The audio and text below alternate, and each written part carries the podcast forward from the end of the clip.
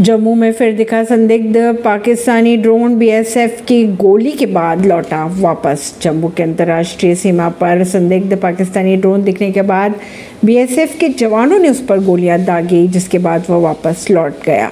BSF के एक प्रवक्ता के अनुसार, सुनिश्चित करने के लिए बड़े पैमाने पर तलाशी अभियान चलाया जा रहा है कि ड्रोन से कोई हथियार या नशीला पदार्थ तो नहीं गिराया। कर्नाटक में कार के टैंकर से टकराने पर कार सवार महाराष्ट्र के नवहिता जोड़े की हुई मौत।